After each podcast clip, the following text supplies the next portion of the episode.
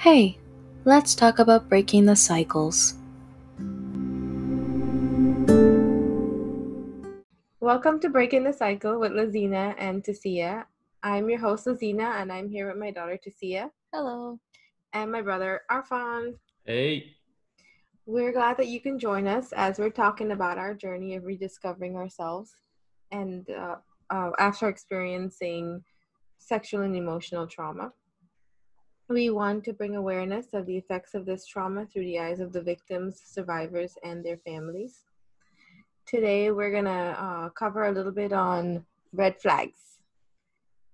And Yes. So we're actually going to break it down into three parts because there's many red flags to look at, but we want to just keep it a little bit concise for today's episode. So we're going to break it down into three parts, which is going to be the topics of grooming, emotional incest, and narcissism. So I'm to put it back over to Lazina to continue what we're going to break down.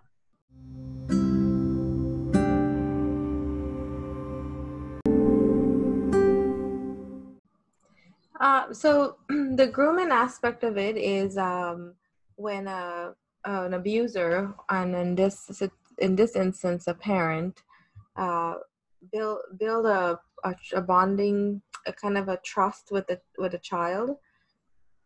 Uh, over it could be weeks, months, or years, and it's basically uh, grooming them to become who they want them to be, and most of that time that relationship becomes sexual Okay, hang on, back up for a second because often that's actually something that we want. We want to have a bonding relationship that's built on trust. Right But with a it becomes with a parent, right? So it goes it goes a little bit above that. So Tasia, can you kind of break down a little bit more for us on what like what that really is, how it starts, how it progresses, how it transitions, and yeah.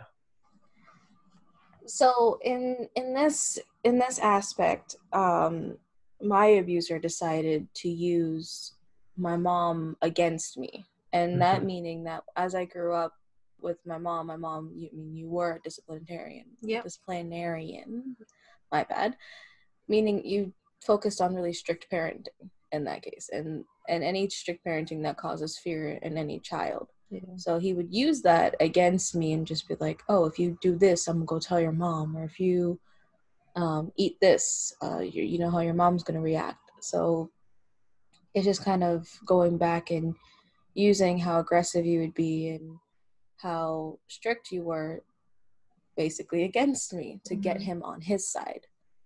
Um, Mm-hmm. So eventually, after just constantly saying, you know, basically pulling me to his side, it became where him and I became close, and my mom and I became more distant. Mm-hmm. So how did that actually build trust? Because that's something that's kind of like know, you're just using my fear as Well, basically against me. So how did that lead to building to trust? um, it because I would be away from you, I would kind of not go to you about anything, and in his kind of words and how he was talking to me and his conversations with me, it was you can tell me anything and I'll always forgive you, Mhm. or I'm never gonna hit you, I'm never gonna do anything to you. It was always having conversations, and it was no fear in those conversations. Well, in the beginning, of course. so a Mhm. safe space was created Yeah. and in a normal situation as a parent you want to have a safe space with your child uh, but that's something that should be done naturally not um, as a result of the other parent Yeah. hmm Okay.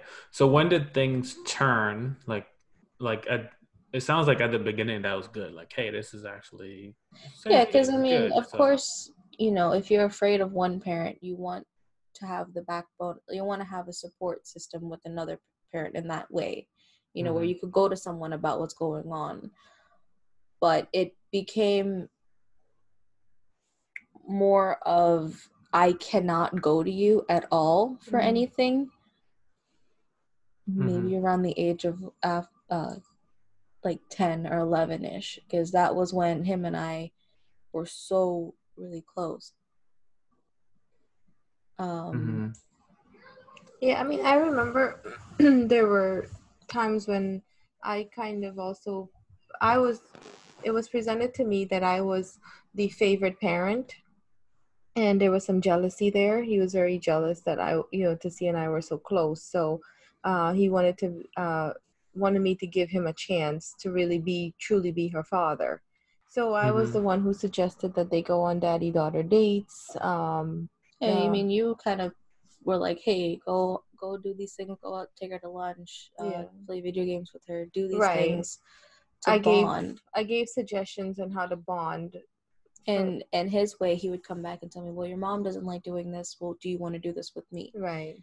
So it became that, well, I can't go to mom until like, hey, do you want to play video game with me? Or hey, do you want to listen to music with me? Because that it was already in my mind that you didn't want yeah. to do that.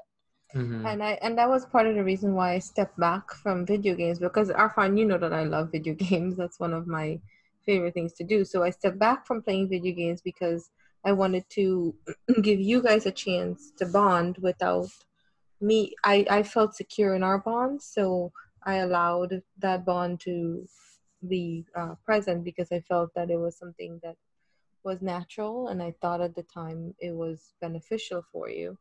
But then um, mm-hmm. I also remember you telling me that now, um, back when you were younger, he used to make you read his um, read your diaries. Yeah, it came to a point where um, I was getting bullied in school and stuff like that, and mm. I was just you know always upset, always sad because I didn't, I really couldn't make friends in school because I was always bullied.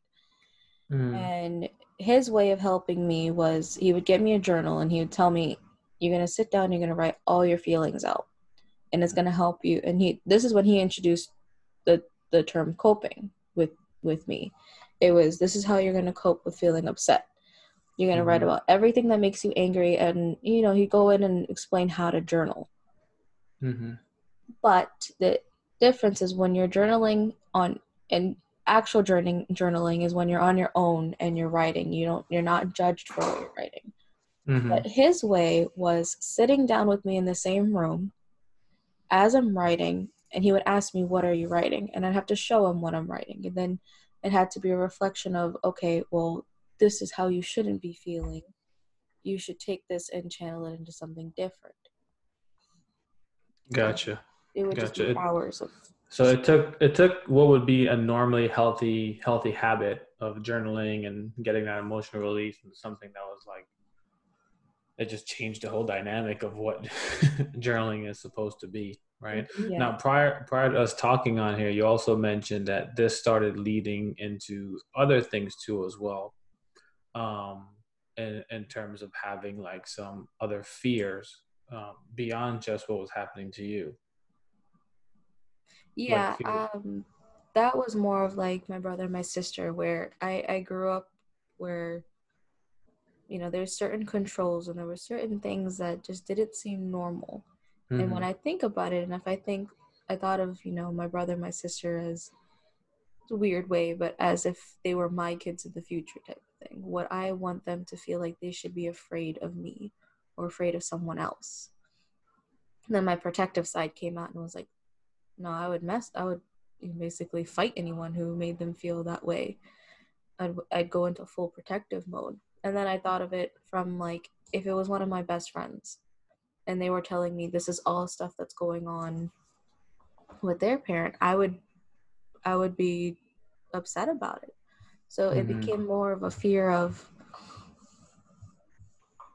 it became more of a fear of how to protect them and then what I mean by uh, what was going on with me or what was going on with my friends and that example I gave, I didn't have control over anything I could do, really. I, mm-hmm. you know, aside from my journals having to, needing to be read out loud, I didn't have control over my phone. Mm-hmm. I couldn't go on social media. I couldn't have any male or female friends like that without listing, hey, what does this person bring into your life um, and every conversation any argument that we had in the house i had to have side conversations about it so everything led up to how to make my abuser more comfortable with what i'm doing mm-hmm. um, I I know for my part as well. I mean, what I've now looking back, part of the grooming was controlling who you spoke to as far as family wise. Yeah, at, at times I couldn't speak to many of my aunts or my uncles. I couldn't tell them, you know, there's the whole inner family drama that you can't tell to other family members. I know even mm-hmm. you, Uncle Arfan, I couldn't speak to you for a little bit about anything that was going on in the house. Mm-hmm. That was just, it was, he didn't want that at all. He didn't want me talking to anyone about anything. Yeah, just exerting that control. So I get that that would cause a lot of fear, a lot of concerns, a lot of obligations, and um, that fear for the siblings too as well. That's definitely that's definitely big. Um, I want to get into a little bit towards the end some ways we can be able to pinpoint what grooming looks like because it sounds like it starts off as something that's really healthy, but then you mentioned a transition. So can you talk a little bit about the transitioning piece? When you you mentioned a little bit about hey, it was starting to become unhealthy in terms of those control aspects, but when it started going from just bonding in a positive way to just transitioning more into like really negative negative feelings into the into the abu- into the abuse. So after the whole journaling experience i still was getting in trouble at the house for little things that i was doing and even with me getting in trouble, any kid, if they get in trouble, they get afraid immediately. What's going to be my punishment or what, what am I going to do? Mm-hmm. But for my abuser side, it was really, really long discussions over what I did wrong. And with this way, it included the really long discussions would be, you know, what I did wrong, why did I do that, what can I do to solve it? but then it'd also be if your mom finds out well you know you know what she's going to do to you. Or you know i'm going to if you do this again i'm going to tell your i'm going to tell your mom that you did this before. So it'd have to be after that kept happening over and over again i think it, it happened really early. I, I felt uncomfortable having these long talks and it's hours that you're sitting there talking and i didn't like it in a way. It was just long and dreadful of constant threats and then talking about you know, it could be something as little as me taking a bag of chips. I'd have to sit there for hours of why this means that I can't be trustworthy as an adult. And I'd be like 11 years old having these conversations. So, us with these long conversations, and afterward, I'd have to go and like be all buddy buddy with him to make sure that I couldn't have to, I wouldn't have to be forced to be in these conversations for even longer. It's a lot. It's it's I know it, it goes it it's so it's a touchy subject, but mm-hmm. it goes into so much more and there's so many examples I could literally use. Mm-hmm. But I don't want to go into those examples. I mean, overall though, it's basically like, you know, grooming is done by someone that the family trusts or you trust and you build a relationship with this person over time you end up becoming their best friend so you're no longer you're um the child so they're basically setting you up to rely on them for everything. Yeah. And as a parent you like you said earlier often you want to have that trust and you want to have that relationship but where where does a line blur? Um, was it something that could have been noticed at the time or was or now looking back on it, it's like oh that shouldn't have happened. I've had plenty of fathers that i talk to who does daddy daughter dates or go to father daughter uh, con- um, dances and mm. uh, play video games together or most dads have a better bond with their daughters uh, so it just seems everything in as, as far as grooming is concerned, the in a parental uh, aspect does seem very natural. If it's um if it's something with an outside family member, then okay, that's a big red flag, right? You're like, okay, you're a little too close to this person or that person that's not a parental figure. You don't expect the father or a mother in some cases to be um, to be the abuser, and that's where mm-hmm. the red flags is it, it's not so it's not waving right Mm-hmm. The way that I also think would kind of help people is if you're a parent, don't refer to your child as your best friend. right They're your child. You're still teaching them. You're still trying to raise them. The minute you put them as that best friend status and you go to them about your issues and you go to them about speaking to adult things and threatening them with the other parent and all of these different things where you instill fear, it makes them, it forces them to have to think more maturely in that aspect. It it matures them a lot faster. And how do I avoid getting in trouble? How do I avoid these conversations? Um, if I, it it forces them to pinpoint, oh well, mom and dad are having an argument. Well, this we all know what this means, and it's going into that argument and trying to settle it Mhm. before having to have that other conversation. Yeah, I think this is a pretty good point to transition to our next our next um, key red flag, which is more on emotional incest, and that could be a pretty heavy word for a lot of people. So I want to see if uh, Lazina, if you can kind of define what that actually means, because it is a terminology that is used. So if you could define that for us, so Uh, everyone can know so what that means. emotional incest is based is a type of abuse in which the parent look to their child for emotional support uh, that would normally be provided by another adult um and it happens um it happens it, it happens so so often and i you don't even realize it. So we as a parent we rely too much on our children to carry our emotions. So one of the examples i can give is um, uh, a mom had a, a breakup right?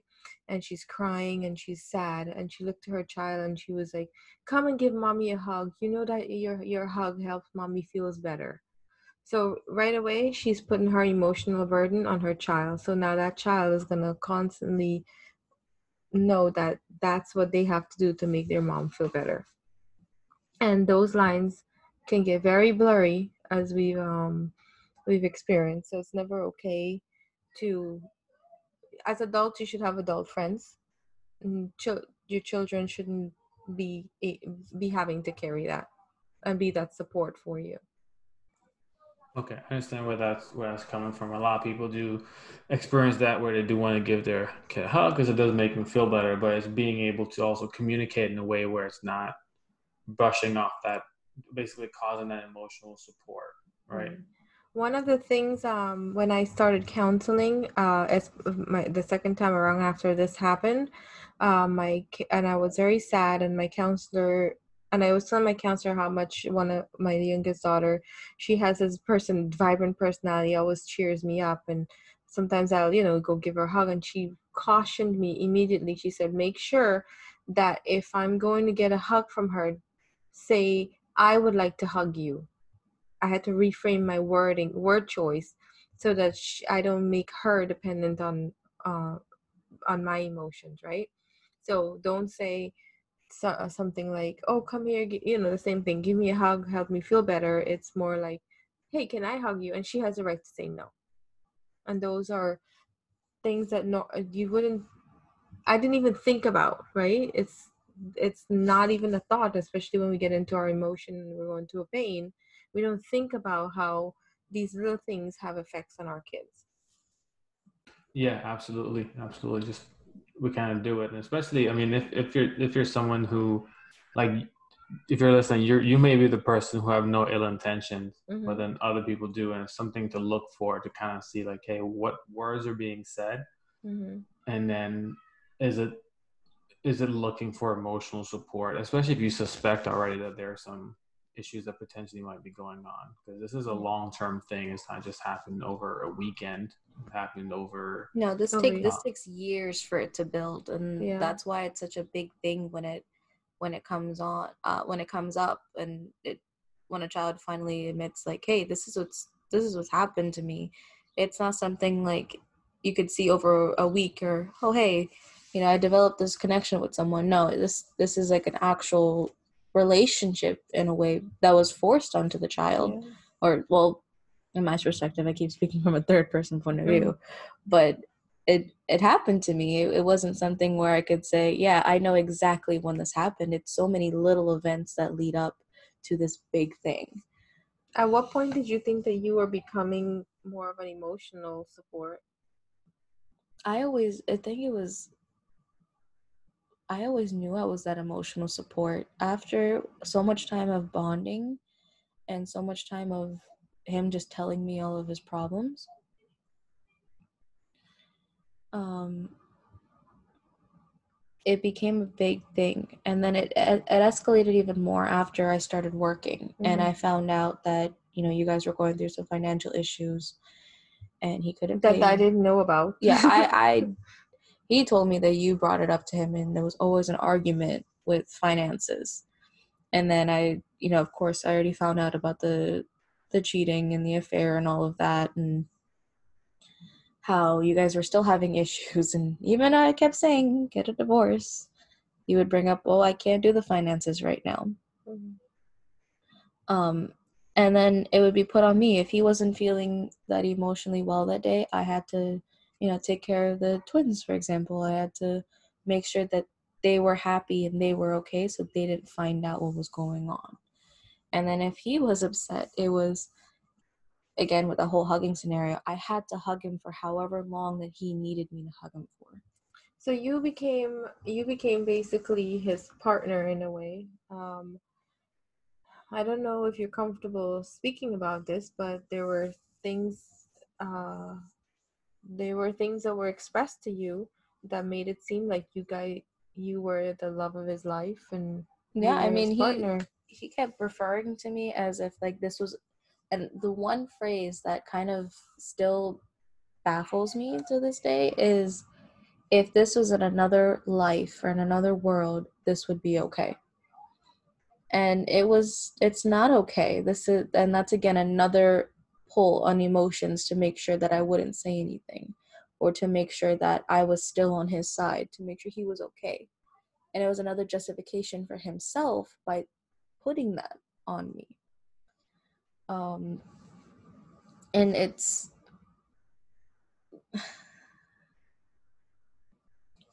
I guess I am a little bit angry right now because mm-hmm. just think just thinking of the different things that he would tell me or the different ways that he would be like, "Oh, I, you know, I love you." And it would be more than a father telling a daughter, "I love you." And I could see, I could feel it. Mm-hmm. And even when hugging, it just became awkward. Mm-hmm. It I was paranoid all the time from hugging. Mm-hmm. That could definitely be a big, a big thing. So let me ask you, what would be like some? Because you expressed that you, really couldn't tell anybody about this. You know, no, like you were in that situation where was, there was a big, there was a heavy burden on you of fear, of anxiety, probably even to if you were to say something. So, what someone else on the outside, what would be something that they could potentially do to maybe break that wall down to be able to come in to be able to offer some kind of support or I don't even know more than that correctly, but what would what what could potentially someone have done in that situation to put a hand out or something to even offer some kind of saving grace? It's a really int- that's I mean it's a it's a good question, but it's also interesting because it depends on the situation. Like for me, you didn't even know what was going on. No one knew. And I know um Arfan, you and uh, you and some other people have tried reaching out to see you during that time too, to kind of speak and uh, he had so much control over every conversation that I had. I was on the phone with Uncle Arfan a lot, and I, you know, I, I couldn't say anything because he'd be standing right there. Mm-hmm. There would be no way of me saying anything and of course my stepfather he would be like well make sure you talk about your past with your mom and how much that hurt you yeah and that was just growing that was just the strict parenting side of growing up so i think as far as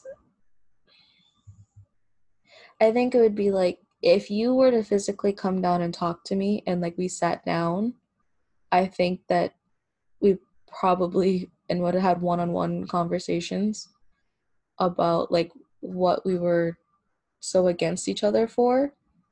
Or like let's say like i think it was like the problems that we had and he would go back and tell you what the problem was and then he'd come back and tell me what your problem was. I think if we had you and i had sat down you would have realized what was going on in that aspect if it was just you and I. And that goes to that goes to catching a red flag. Yeah. So in uh instead of participating in the triangulation, I could have made sure that I had more open communication with you. Um uh I I sometimes wonder if it would have prevented it from going as far as it did. Uh I just still don't even understand how it got there, but um from some of the stories that you've told me about how he portrayed the the love interest uh, to make you believe that i think at one point you said that he told you that he only married me to protect you and yeah, you're the girl that was that was a, a very big story too. Mhm. um, he would tell me that how when he was younger he'd have these dreams about that he would have a little girl and that I was supposed to be that little girl. And then it would be it would alter the, those dreams would alter and it would be well he needed to protect me.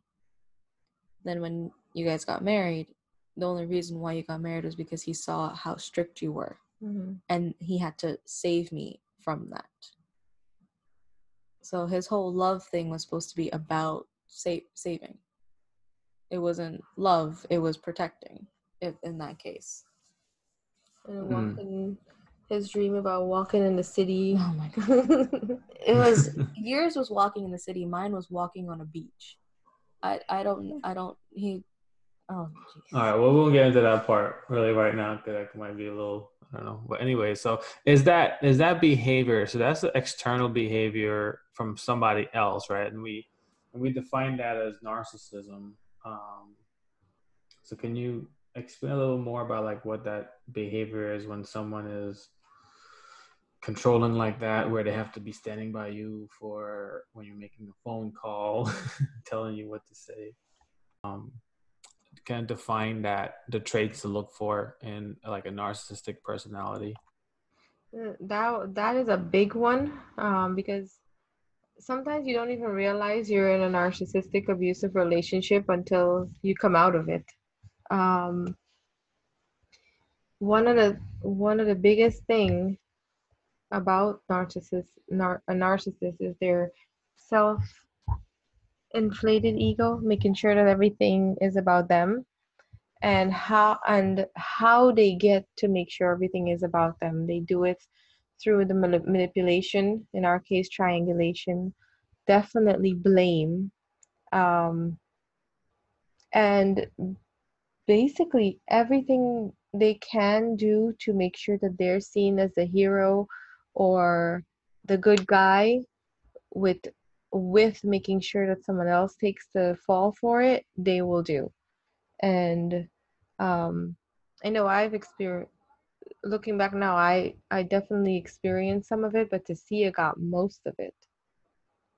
Okay so like what what are some things that we could look for like that potentially in like in those behaviors? Like how does it affect the marriage?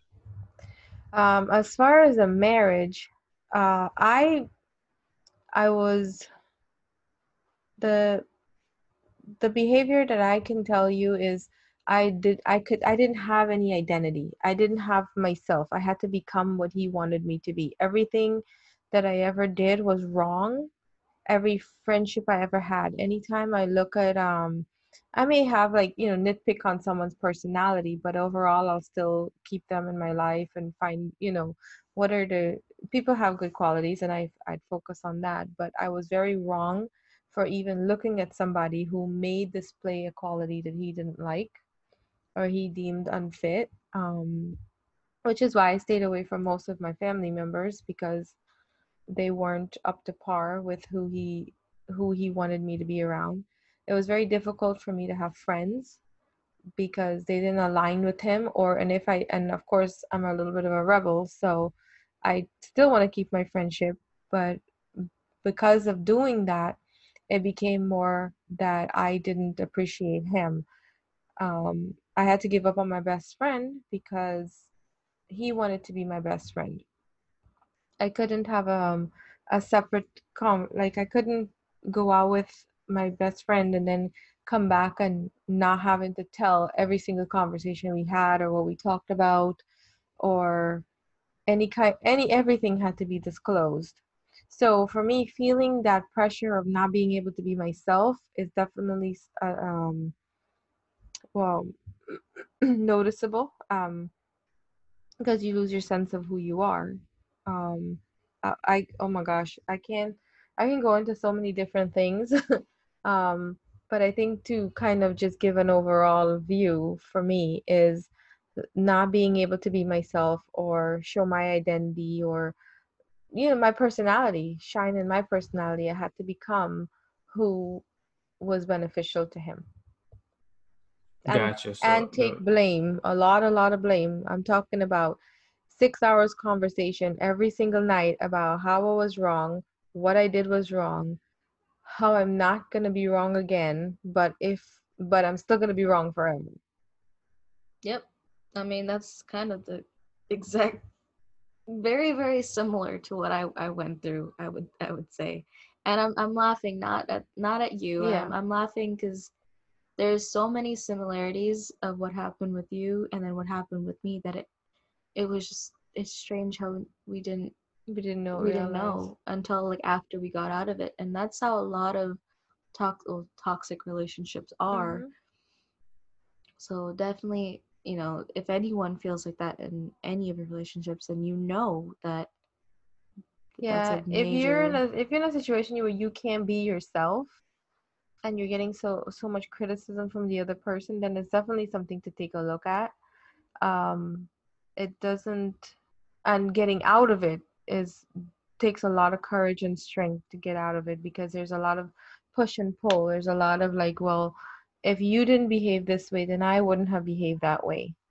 And so you know it forces you to to take ownership of everything and try to work it. And there's there goes the manipulation um part of it you know? So Yeah. and especially one of the things for me is um i wasn't like we've already disclosed the best parent uh, or uh, i'm always a work in progress but every single criticism i received from him i turned it around and i worked on it to make sure that i was doing better but now i'm doing it for myself but at the time i was doing it for him.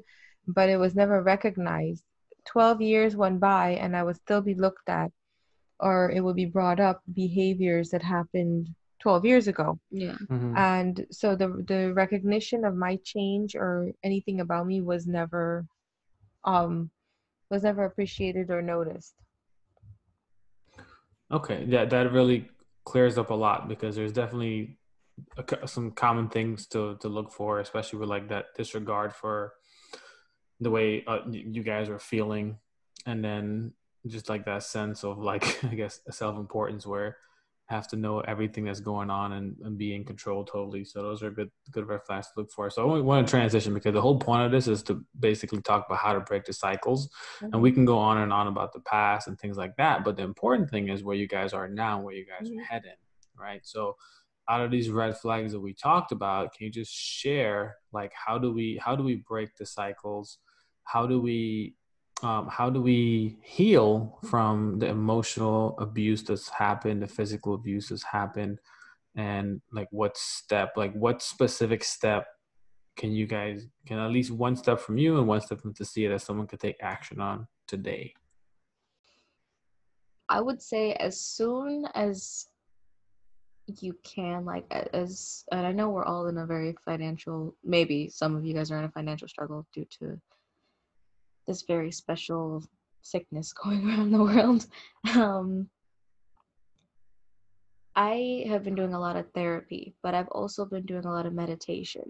So when i can't do therapy i meditate. And some some people may find meditation as tiring or it's boring but i do music meditation where i control my breathing to the to the level of the beat of a song or to a measure to a few of them. Um and it allows more calming and that's my way of coping with my anger coming from the abuse.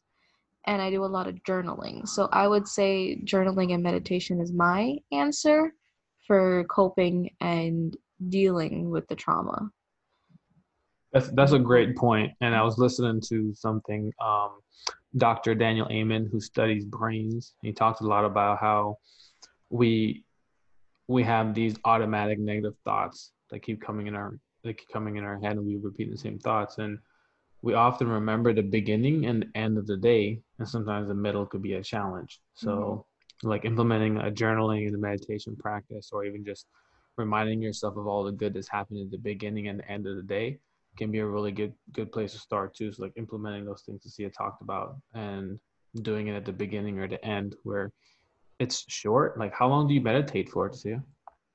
Um, um, I can meditate meditate up to two hours, but the my normal ranges are like about fifteen to twenty minutes of meditating, and that's just me putting time aside for myself.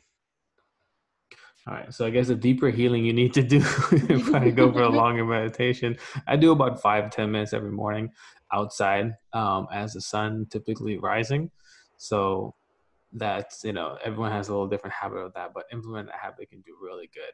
All right, Lazina, share with us at least one thing that we can do now to break this cycles. Um, as far as, whew, uh, for me, it definitely I I'm a believer in therapy. Therapy is what what you give is what you're gonna get. I put my all into that, um, making sure that I connect with my inner self so that I can recognize these red flags in the future. Um, pay more attention to my gut feeling and connection to my soul. Um, meditation now is a little bit different for me because I um I can't do the traditional sit uh, meditation that Tessie is referring to, I listened to this book called um, 44 Ways to, oh my gosh, I can't even remember the name of the book. Um, but it's called Don't, the book is called Don't Just Sit There. And it's me- meditation by Biet Simkin. It's meditation practices throughout the day, throughout everything that you do. But uh, it really boils down to being mindful in every situation throughout the day, not just in the morning or at night. Whether it's taking a phone call, um, being calm and accepting what that phone call might be, not getting emotionally heightened in certain ways. So, um, cope, uh, coping with a lot of the fallout of this, um, being mindful has helped has helped me. Um, yeah. But it's it definitely goes back to me um, educating myself about the red flags mm. and learning what the red flags are and trusting that I'm in a better place now to make better decisions that could possibly prevent something like this from happening and letting everybody be uh, ma- spreading awareness as much as I can. Yeah. Mm. Because I didn't know what I didn't know as well and a lot of people don't as well and there's no yeah. shame in that. It's okay to not know um, but when it when it affects our children there's more of a passion. Yeah. Awesome. Thank you. So that was that was a lot right? That's basically turning on a fire hose when you're trying to get a cup of water to drink. So it can be a lot to definitely think so a couple things to kind of recap on that. The three topics that we talked about today were grooming emotional incest and narcissistic behavior in a parental relationship and some things to, to do to identify if these are happening some red flags are looking at boundaries boundaries being crossed um, keeping an eye on your children's behavior remember we, we talked in a previous episode that communication is key yeah. so don't let any kind of triangulation where it, like you want to keep the communication between you and your child and if you're noticing the communication being put off which naturally as children get older and teenagers that can happen but you know do what you can to make sure we keep that strong lines of communication. Um, paying close attention to your feelings and especially how your partner is making you feel. Mm-hmm. because there should be no disregard for your feelings and there should be no no sense of entitlement or self a sense of self-importance. When the person it should be a partnership 100% 100% partnership not 50 50 100% 100% and lastly taking the mindset shift of like you don't have your child doesn't have to be your best friend and there's no forcing them to be the best friend. That role can belong to somebody else they're your child not an adult. And it's okay like sometimes we think that hey my child is my friend we can talk about stuff we could talk about stuff in a sense that you you could be a confidant in your child so they can express what they're going through what they're feeling. Right. but not also the other not also the opposite way to where we're putting our emotional our emotional needs on our on our children on our child. So that's just a quick recap and some practices you can implement today if you are on your path for healing as Tasia recommended um, implementing a journaling and meditation practice has been shown to do a lot of um, wonders and as Lazina mentioned, um, 65 different things you could potentially 44. do as well. So w- the title of that book again was what? 44. Don't just sit there. Um, the title of the book is called.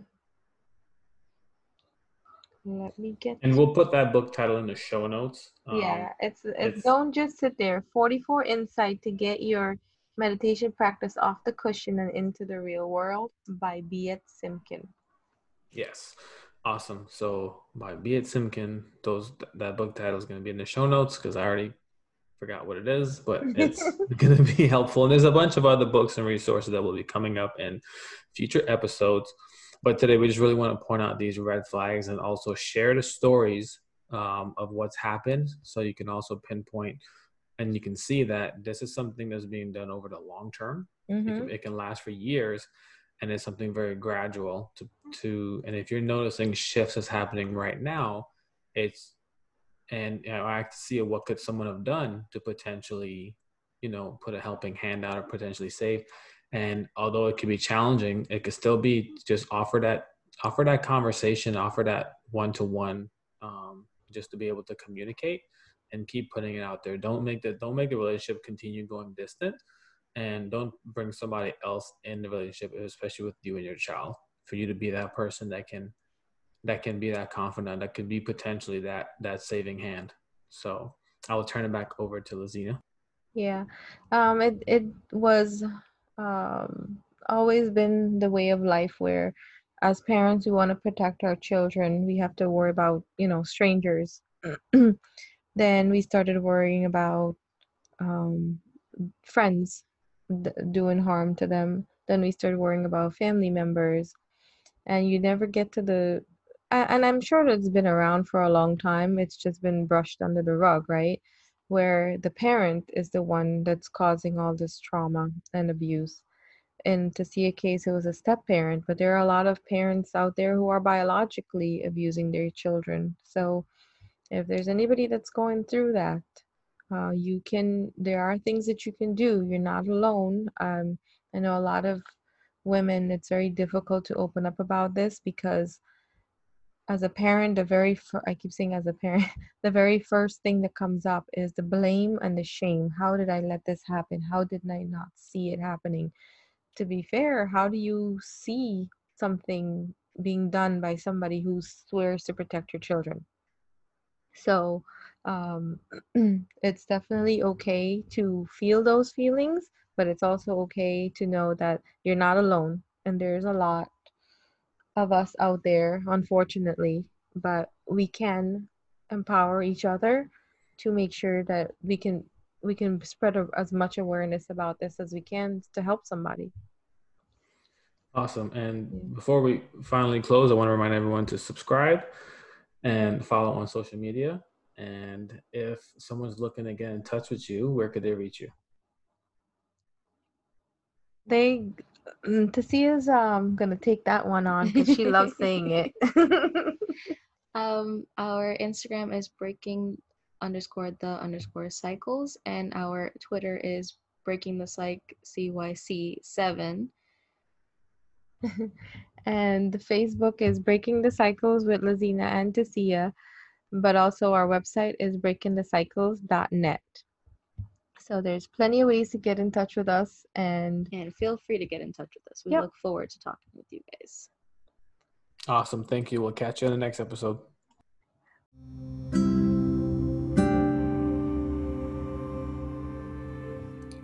Hi, it's Tasia again. I just want to say thank you so much for listening to our podcast. If you could please follow our Instagram at breaking underscore the underscore cycles, and our Twitter handle is breaking underscore the underscore psych. CY7. Also, please sub to our website at breakingthecycles.net. See you next week!